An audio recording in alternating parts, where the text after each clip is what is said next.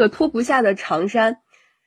这个好像确实就是我们大众的这个认知啊，就是现在这个互联网上的这个认知，就认为这个长衫就代表了你的学历。然后你接受了十几年的教育，但其实这个长衫不应该理解的这么的扁平化或者这么的浅薄。这个长衫应该是可以横贯我们一生的，它是需要你用学学习你的这个什么知识、你的经历、你所有获得的这些对世界的感知，然后让你的这个长衫不断的进行一次一次的强化和更替。就你这个长衫不是说我穿上了之后我这一辈子就这一件了，而是它是会随着你的状态去进行变化的。所以，如果说大家真的理解了这个长衫的概念，可能也不会拥有现在这样的一个舆论了。